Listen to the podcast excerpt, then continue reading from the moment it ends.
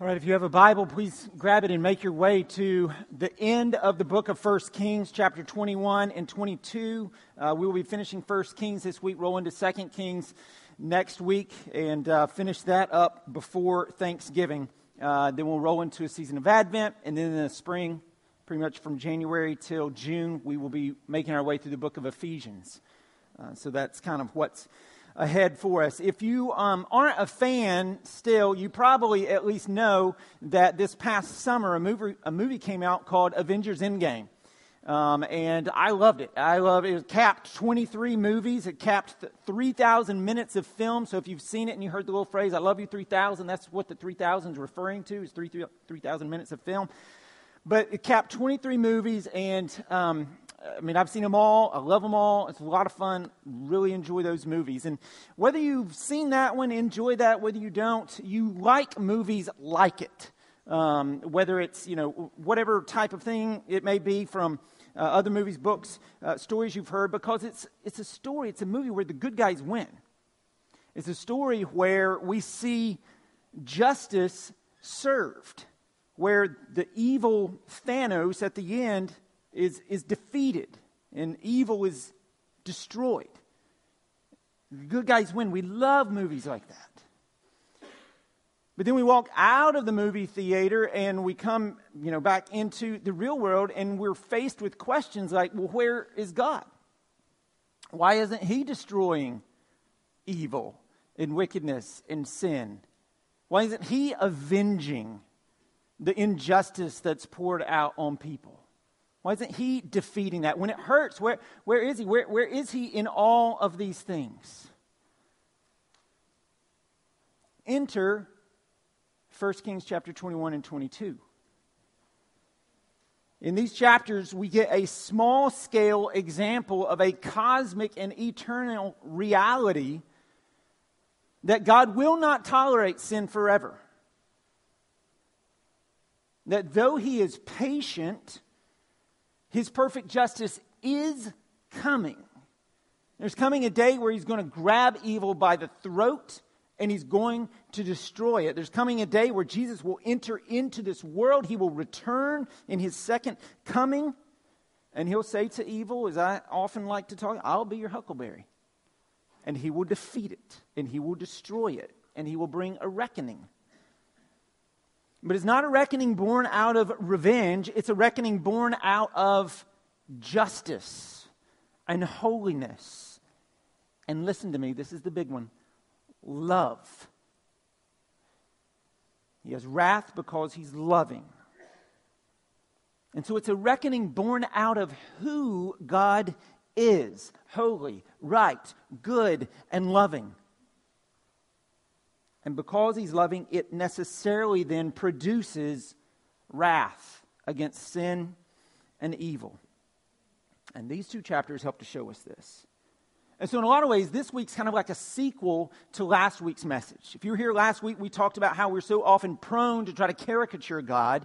And so, in a caricature, you emphasize certain aspects and you minimize other aspects. And we try to do that with God, draw him into the image that we would prefer him to be. So, we maximize certain things, we minimize certain things. And one of the things we talked about last week is that we often try to minimize his judgment. We try to minimize his justice.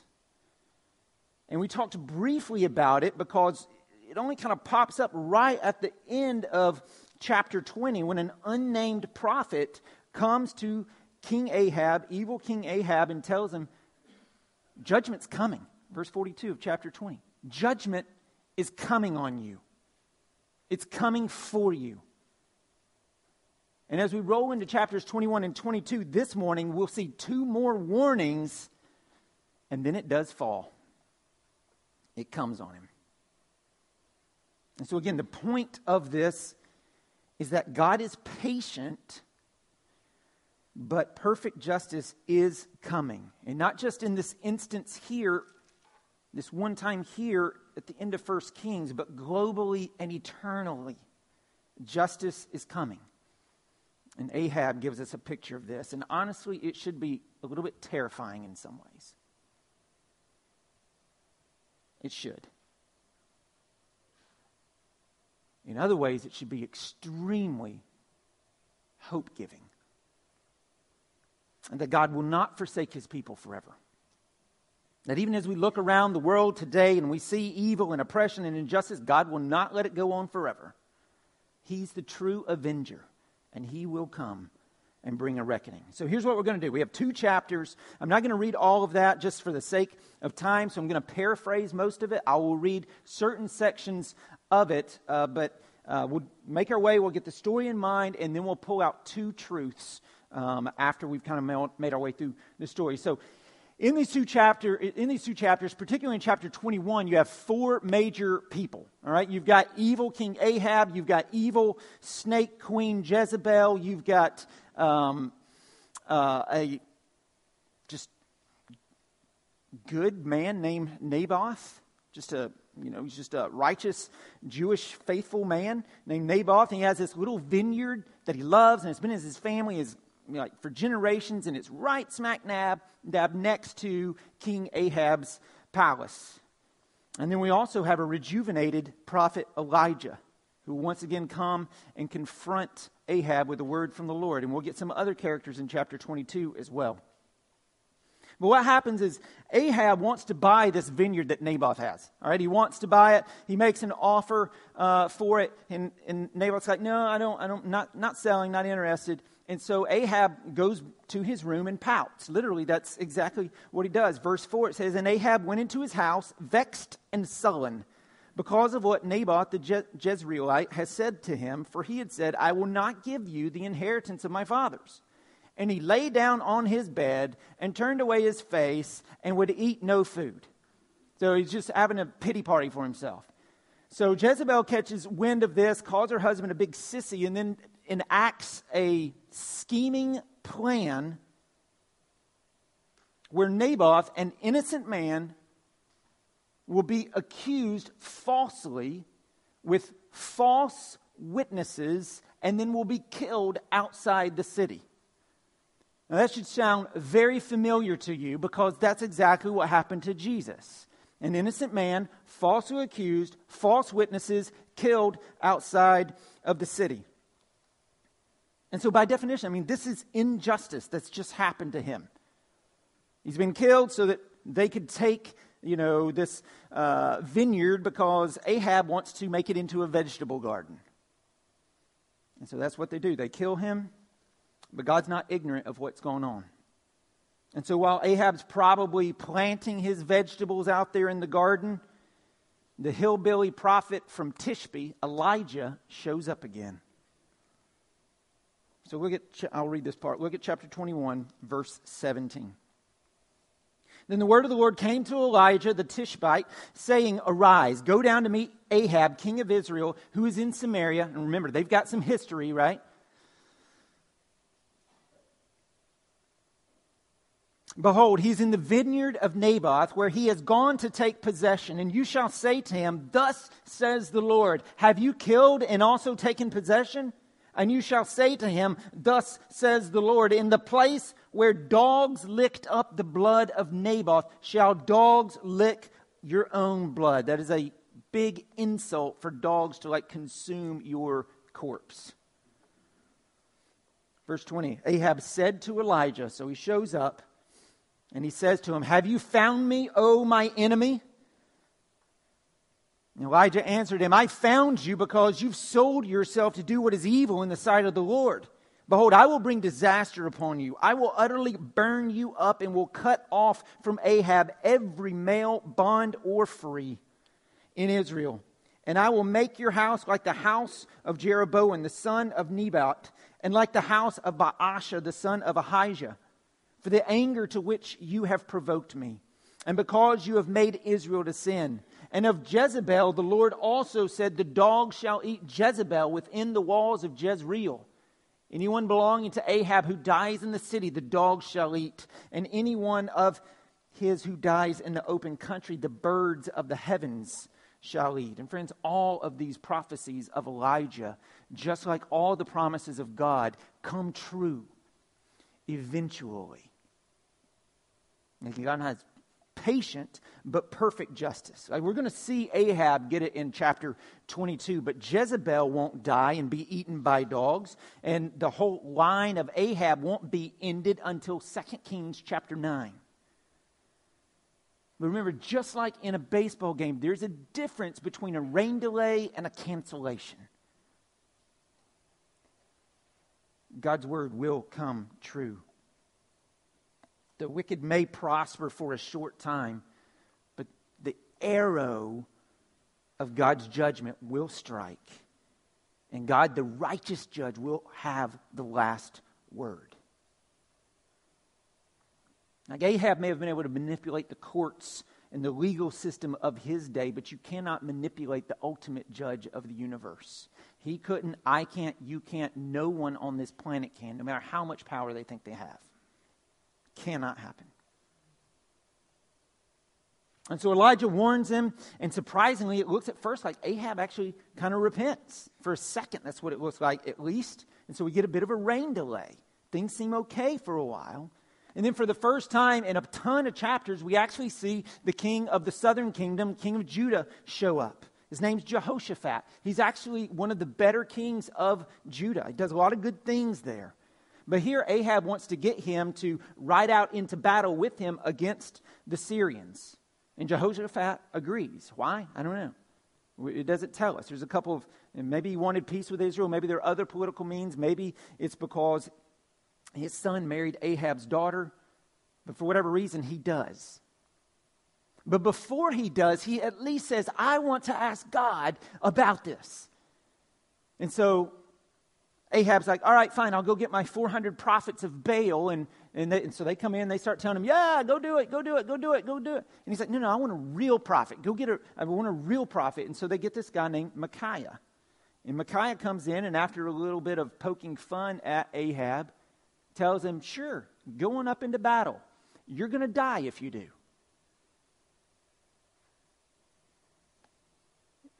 And Ahab does he disobeys God's word. He chooses to not trust God's word. Like, here's what you should do. Don't, but if you do, this is what's going to happen. He says, ah, I don't care what you say. I'm going to do what I want. So he knows what's going to happen. It's the third warning that he's been given, and he still chooses to not trust God's word. What about you and me? Do we trust God's word? When it comes to us, and maybe it has something in us, and, and we don't like what it says, we don't want to trust that, we don't want to believe that. Just, are, are, are we going to do it, or are we going to be more like Ahab and be like, ah, I don't like that, I'm going to do what I want anyhow? And God may say this, but I'm going to do this. I don't, I don't care what He says. God is patient, okay? He, God is patient with us. But when you do that, you are running headlong into disaster. Because God's commands are not to keep us from joy, from happiness, from what would ultimately satisfy us. It's not to keep us from that, it's to lead us into that. But when we just wholesale reject that, we are running the absolute opposite way into things that may be short term gain but long term destruction.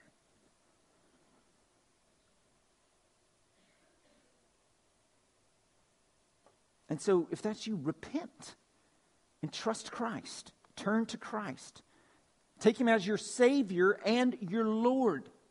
You can't have one without the other. This whole idea, well, Jesus is the Savior of my life, but not the Lord of His life. Well, if He's not the Lord of your life, He's not your Savior. And you're still in your sins. But again, Ahab rejects the word of the Lord. And so, chapter 22, look at verse 29. We'll read this part. So the king of Israel and Jehoshaphat, the king of Judah, went up to Ramoth Gilead. And the king of Israel said to Jehoshaphat, I will disguise myself and go into battle, but you wear your robes, as if he could, you know, escape God's judgment. Maybe I'll disguise myself here and dress up. Oh, I'll put him in his royal robes. Maybe they'll kill him instead of me. And the king of Israel disguised himself and went into battle. Now, the king of Syria had commanded the 32 captains of his chariots fight with neither small nor great, but only with the king of Israel. And when the captains of the chariots saw Jehoshaphat, they said, It is surely the king of Israel. So they turned to fight against him, and Jehoshaphat cried out. And when the captains of the chariots, I mean, I don't know what he said, but like, I'm not him. Like, that's not me. And when the captains of the chariots saw that it was not the king of Israel, they turned back from pursuing him. But a certain man drew his bow at random all right, literally without taking specific aim. So they don't know which guy out there is Ahab. He just and struck the king of Israel between the scale armor and the breastplate. God takes a hold of this arrow and flies it right where he wants.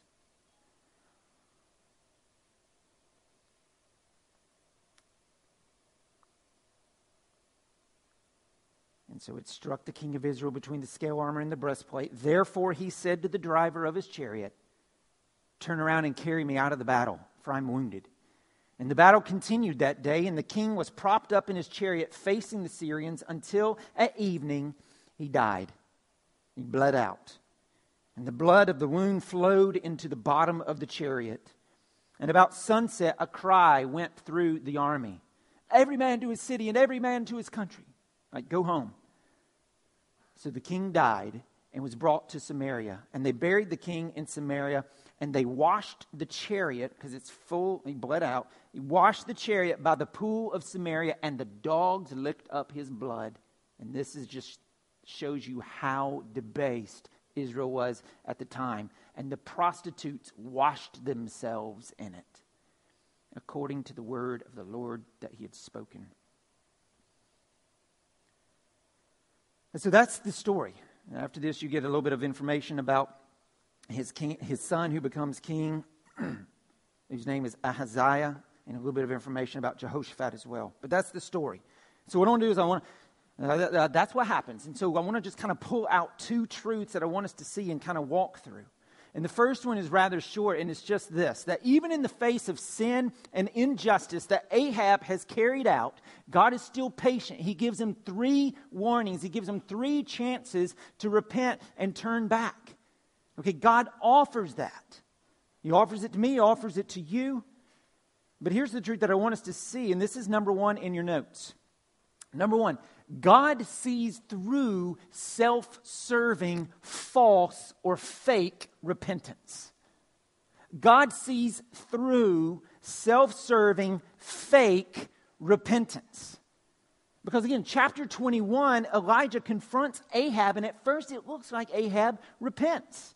Te- the text even says, like, that Ahab humbled himself. And we see that God holds off from immediate judgment. And so we think, well, maybe this, maybe what's going on here is actually legit. Is he repenting? But then again, true repentance involves restoration because it results in a heart change. Like, true repentance is like Zacchaeus, who after he trusted Christ, he went and he repaid fourfold what he had done to others in robbing them.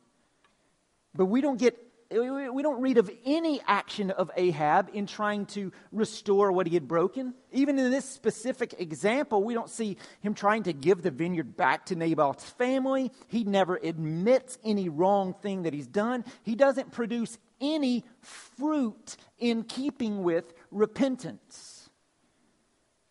Instead, he seems to be the guy who gets caught in his sin and has remorse over getting caught, but not actually over what he did.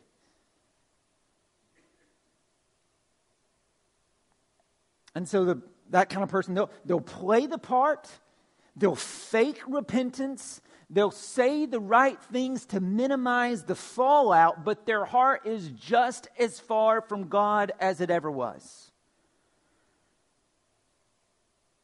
Is that you?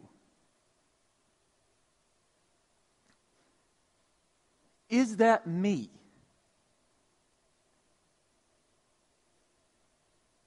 Friend, if that is you, brother, sister, open your eyes.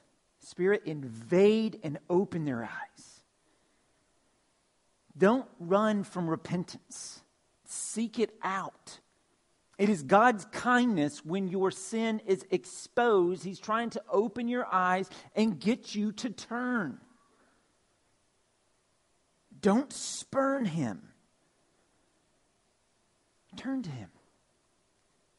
I mean, absolutely, the Christian faith is not a religion for people who do not sin, right?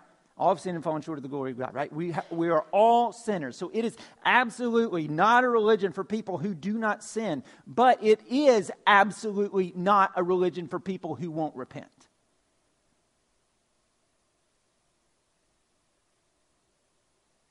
And so repent, truly. Because God sees through false repentance. You can fool people, you can't fool God. That's number one. Number two, Number two is just the title of the sermon. God's perfect justice is coming. All right? God's perfect justice is coming.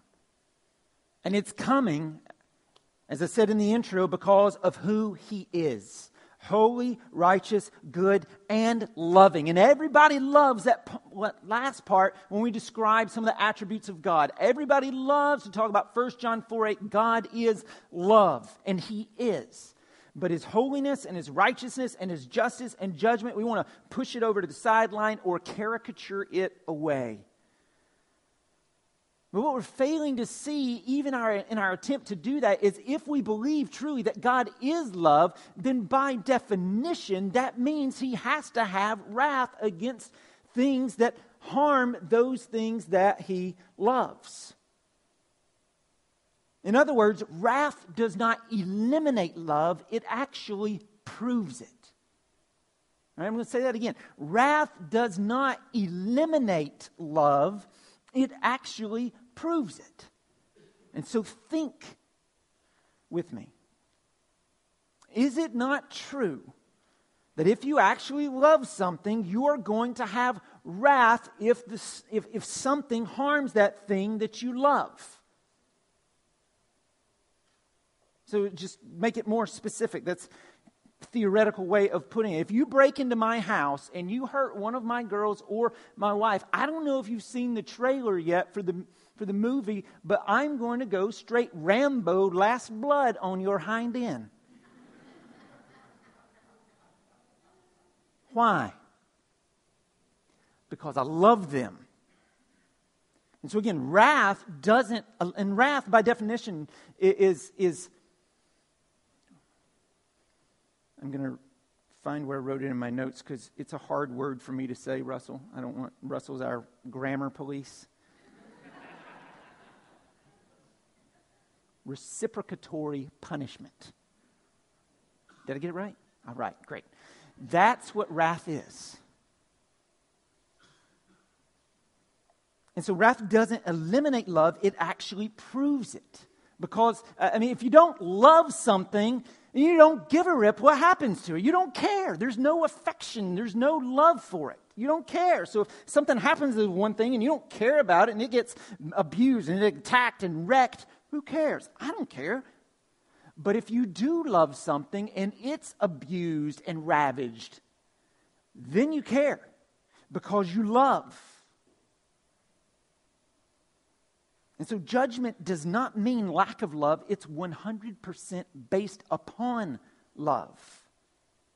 Again, just make it, and this is, I mean, graphic a little bit. If I didn't care what some pedophile could do to my children, I don't love them. I don't care. But I do care.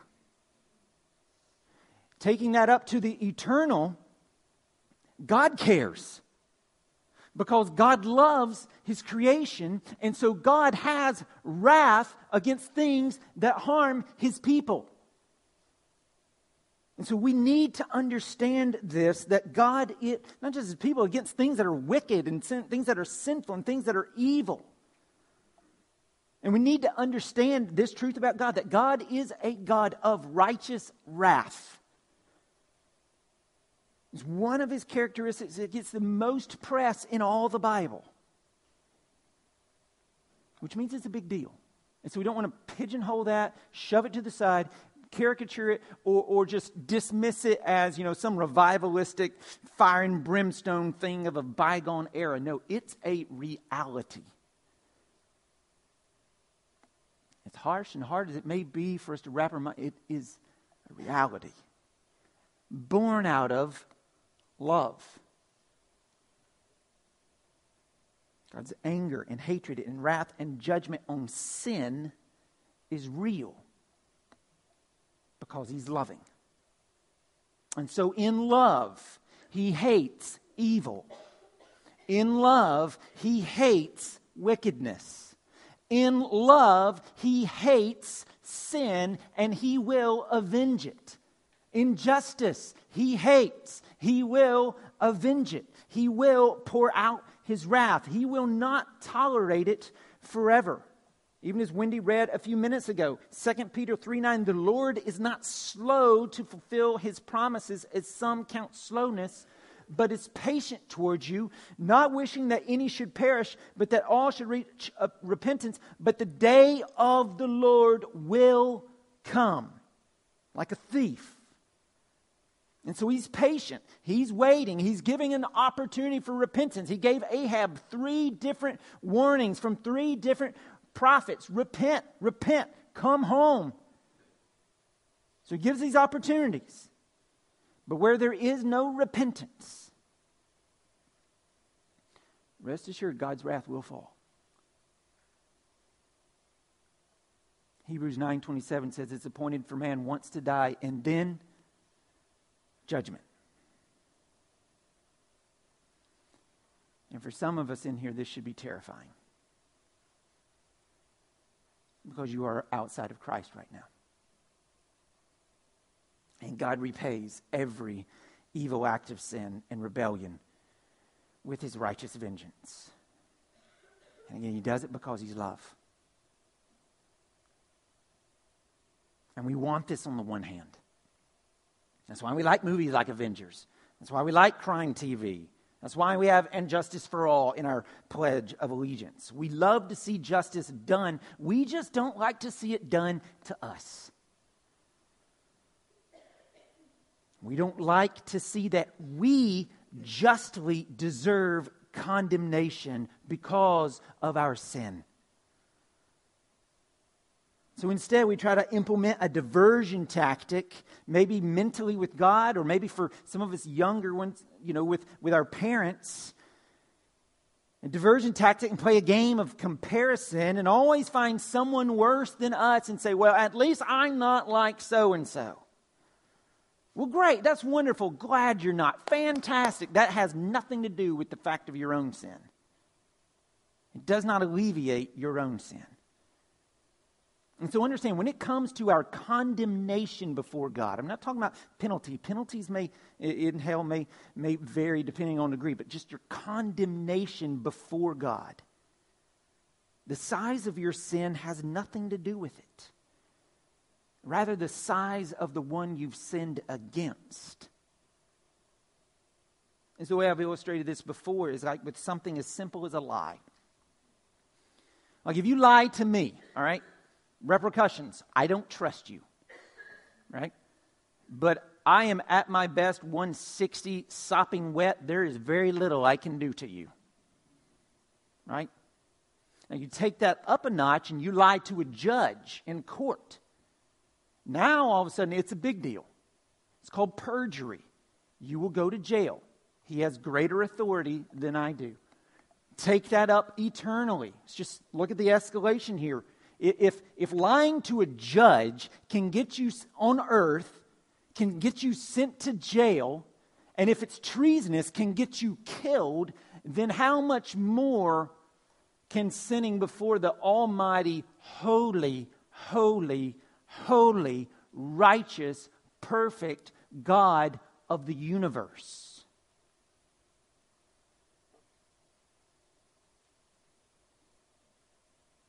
And so it's who the offense is against that makes rebellion so atrocious, not necessarily what the offense is. So just stop the comparison game. I'm not as bad as so and so. Just stop. Doesn't work. And so you and I, we've sinned against an infinite God, and thus are deserving of an infinite penalty against our sin, infinite wrath, infinite judgment against, and we'll be personal here, your sin.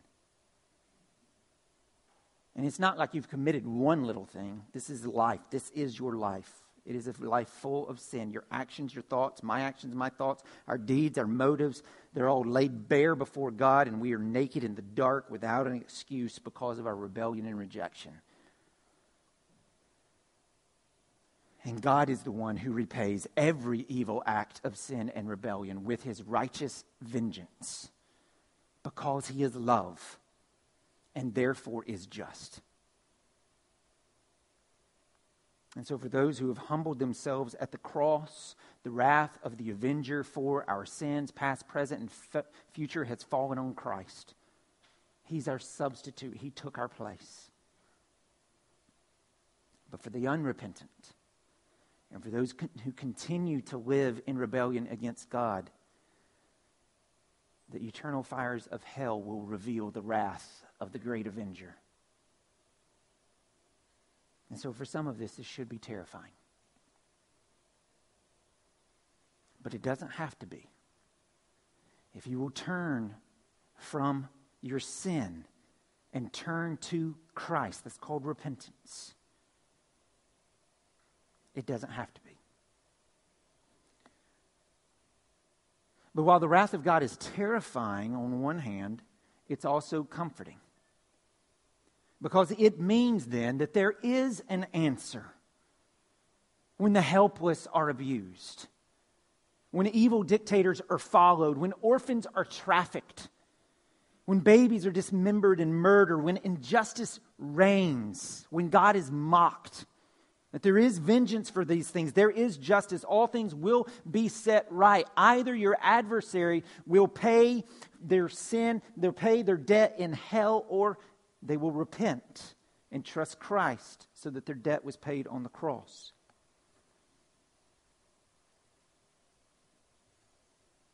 But for those who don't, for those who've wronged us terribly, murder, betrayal, manipulation, abuse, whatever it may be, and they do not repent and believe.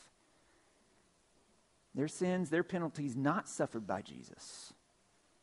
They've rejected the substitute, and they will suffer the wrath of God on themselves. See, folks, Jesus absorbed the wrath of God for all who are in him. But those who reject Christ will bear their own guilt, and they will bear that dreadful reality from this holy God. And so God tells us, especially as it comes down to us, and we've been wronged, and we've been abused, and we've been manipulated, and we've suffered injustice. He tells us in Romans chapter 12, verse 17. I've read it to you many times.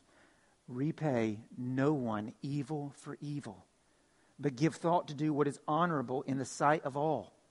If possible, so far as it depends on you, live peaceably with all. Verse 19 Beloved, never avenge yourselves, but leave it to the wrath of God, for it is written, Vengeance is mine, I will repay. And so vengeance is the Lord's, it's not yours. You understand that? It will be avenged, but it's not for us, it's for God to do. And so it's not up to us to seek it, He'll take care of that. What we're to do is offer both sides of the cheek to forgive 70 times 7, to repay no evil with evil, but rather, verse 20 of Romans 12, to the contrary, if your enemy is hungry, feed him. If he's thirsty, give him something to drink. For by so doing, you will heap burning coals on his head. Do not be overcome by evil, but overcome evil with good.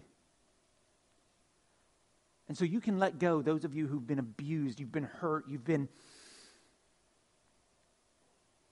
You've suffered manipulation, whatever it may be. You can let go of your anger. You can let go of your bitterness. You can let go of your desire to punish because vengeance is the Lord's. He will repay. And we can trust Him to mete out you know, what's right. Vengeance will come. And so, for those of you who've suffered that way, and there's never been any real apology, there's never been anything done to try to make it right, which we've all probably been through at some point. Now, this person's just out there and they're getting away with it. They're scot free. And we look at that and we just see it and just, this is not right. This should not be this way. This is not fair. This is unjust. I have suffered this. And this person's out there doing what they're doing and nothing's befalling them. Nothing's coming upon them. This is not right. How can this be? Again, verse 19 Beloved, never avenge yourselves, but leave it to the wrath of God. For it is written, Vengeance is mine. I will repay, says the Lord.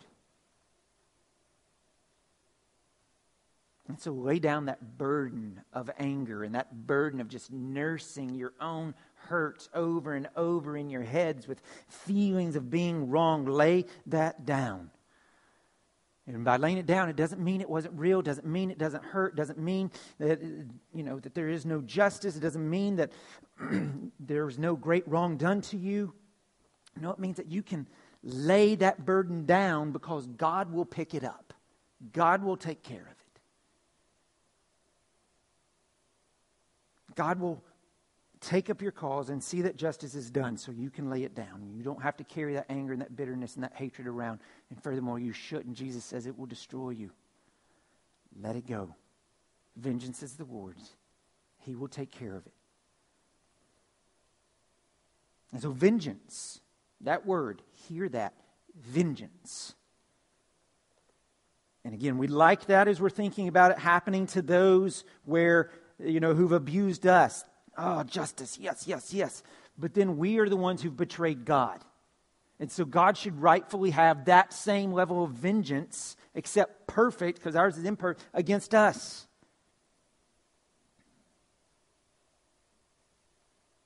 He has vengeance and wrath for his enemies. And so here's the reality some of you walked in here today with that on you. You have never truly trusted Christ as your Lord and Savior, and the wrath of God and His vengeance is on you. You don't have peace with God. But here's the good news God need not be angry with you anymore.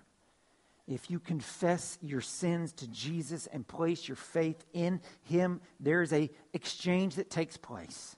And He takes your sin and He takes your guilt and He takes your shame he takes God's wrath against your sin and He gives you His righteousness and God's unending love. That's what happens. He, he gets what you deserve, you get what He deserves. And so then through Jesus, God is no longer angry with you and never will be because your punishment has been paid. It's like with a great big, you know, invoice stamped, paid in full. It's gone. It's been taken away, not by anything you've done, what Jesus has done for you. That's why the gospel is called, that's why it's good news. It's good news. We can be set free, we can be rescued. There's good news. And so, even as we think about all of this wrath and all of this judgment, all this vengeance that God has against our sin, my sin, your sin, all this that He has, like we even talked about last week, all of that only serves to highlight this good news, to highlight this gospel. Because the, the, the message of the Bible that doesn't really make sense isn't that God has wrath. That makes sense. We're sinners. What's crazy is that He would save us. Those of us, we've rebelled against Him but he offers to save us. Like we deserve wrath, we deserve hell, we deserve judgment, but Jesus came and took judgment for us. Knowing full well every act of rebellion in your heart, mind, and soul, and in mine. Every single time you've mocked God, you've belittled God in your actions, your thoughts, your deeds. He still, knowing all of that, chose to go to the cross for you and call you to himself. Or maybe he's calling you to himself now. And he offers this freely because of his perfect life that he lived in the place of our imperfect life and his undeserved condemnation in place of our deserved condemnation, his death in place of undeserved death in place of our deserved death, and his glorious resurrection that cements it all. That's the grace that God holds out to you. He took your place. Jesus suffered in your place. And so, friend, repent. Jesus loves you. He went to the cross for you. He died for you. He's pleading with you, reaching out to you, maybe even right now. So trust Him. Give your life to Him. Decide to trust Him for salvation. His arms are open wide to you right now. But if you don't, let me rephrase it. If you won't, same thing, different way. But if you won't, as Jonathan Edwards famously put it, you're like a spider dangling by a burning thread over the fires of hell. So repent and turn. God is the great avenger. He delivers his own, he destroys his enemy. And he will not let the mess of this world against his glory and against his people and the injustice and the wrong of this world and the sin and the evil and the wickedness of this world, he will not let it go on forever. There's coming a day when the avenger will come riding in on a white horse and grab evil and injustice by the throat and crush it forever. Again, 2 Peter 3 9, the Lord is not slow to fulfill his promises. Some count slowness, but is patient towards you, not wishing that any should perish, but that all should reach repentance. And so, friend, outside of Christ, trust him today. Because a day's coming, the avenger is coming, and there's deliverance and there's destruction, and the dividing line is faith in Christ. Which side of the line are you on? Let's pray. Father, when we think of your justice and judgment, we are filled with these simultaneous feelings of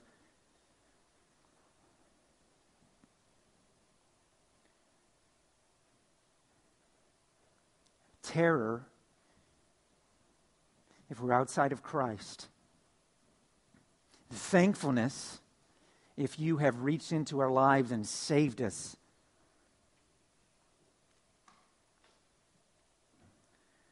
And also hope that there's an answer for the injustice of the world and the sin and the evil and the wickedness that seems to just go on. That it won't always go on.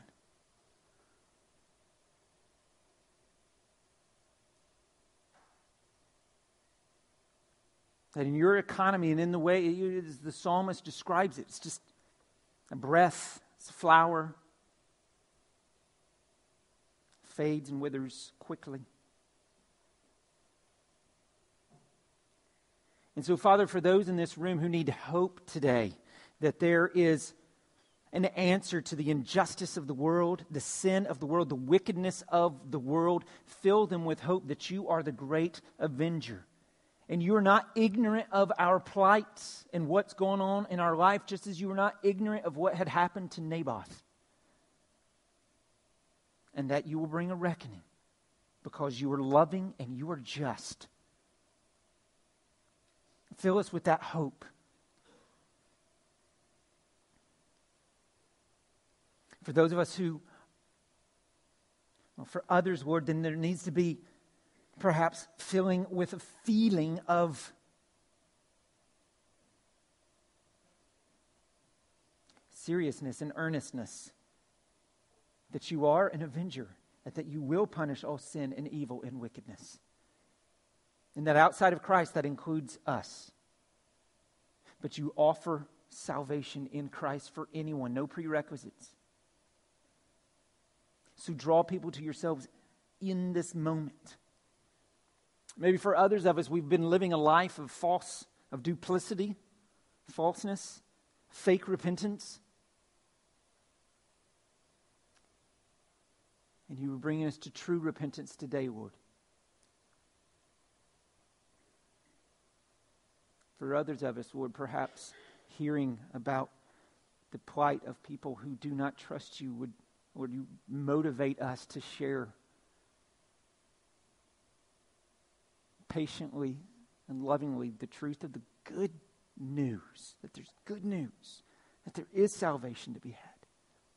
And we would be serious about being the agents of reconciliation you've made us to be to this world for your glory and their own good. Whatever it may be, God, that you're stirring in the hearts of those in this room in this moment, we pray that you would have thine own way. Have thine own way. And cause us to see the glory of your holiness and bask that you've made a way in Christ. In Jesus' name, amen.